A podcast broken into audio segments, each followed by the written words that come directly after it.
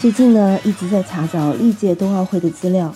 关于1998年日本长野冬奥会的主题曲，有人说是《心手相连》，还有人说是现在正在播放的这首日本 V 六组合演唱的《围城原来共舞》。到底是哪首呢？有知道的朋友可以在评论区里告诉我哟。大家好，我是小鱼。我们去过了一九九四年冬奥会举办地挪威的利勒哈默尔，这一站呢？当然是要来1998年冬奥会举办地日本长野。话不多说，跟着这首据说是长野冬奥会的主题曲，一起去看看吧。长野县这个地方呢，是位于日本的中部地区，在素有“日本屋脊”之称的中央高地上，是日本八大内陆县之一，也是全日本面积第四大的县。长野的观光资源呢是非常丰富的。被称为日本的瑞士，是日本屈指可数的游览胜地。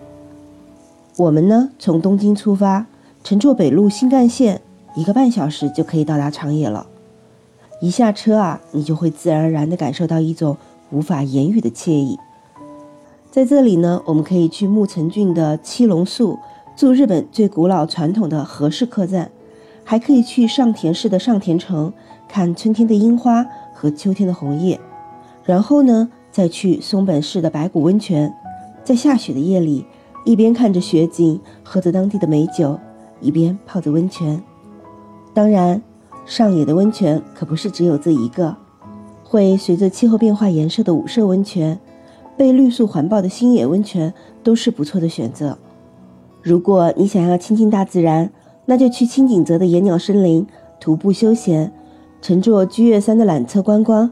再去地狱谷的野原公园，看猿猴们像人一样泡温泉；还有曲坊湖、上高地、女神湖、维纳斯县、小猪市怀古园，也是风景极佳的所在。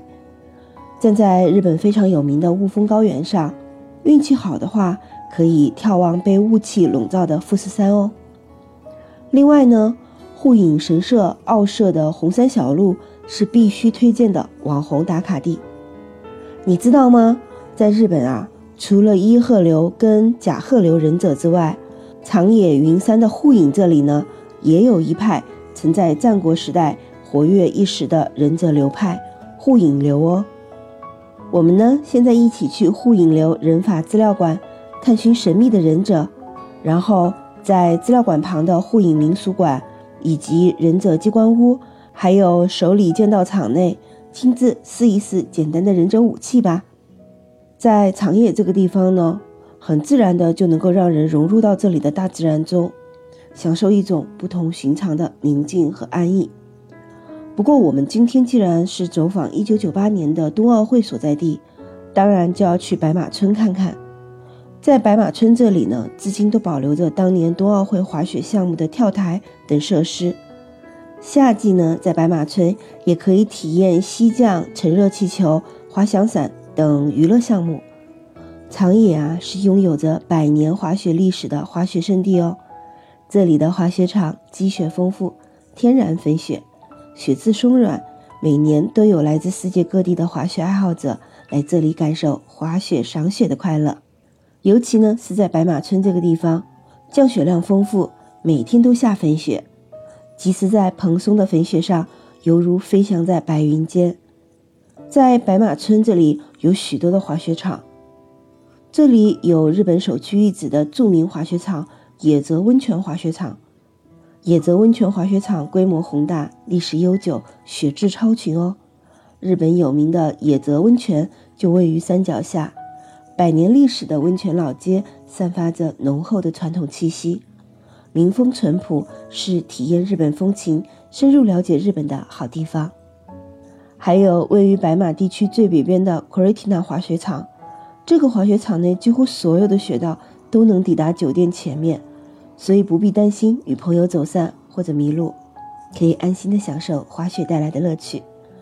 同时呢，我们还能在同滑雪场相连的酒店内品尝美食，享受温泉。如果你是滑雪小白也没关系，可以去梅茨高原滑雪场。这个滑雪场呢，视野开阔，滑雪场内的中林雪原雪道有着白马地区内最宽大的斜坡，初学者和儿童呢，也不必担心会在滑雪的过程中与其他人相撞，可以尽情享受。另外呢，在这里还有一条自山顶一泻而下的滑速雪道，无论你是初学者还是滑雪大牛，都可以在这个临街雪道上获得滑雪的乐趣。滑雪场内也开有很多的餐厅，餐厅内呢各种设施一应俱全，还有免费的儿童乐园，帮家长朋友们减轻带娃负担。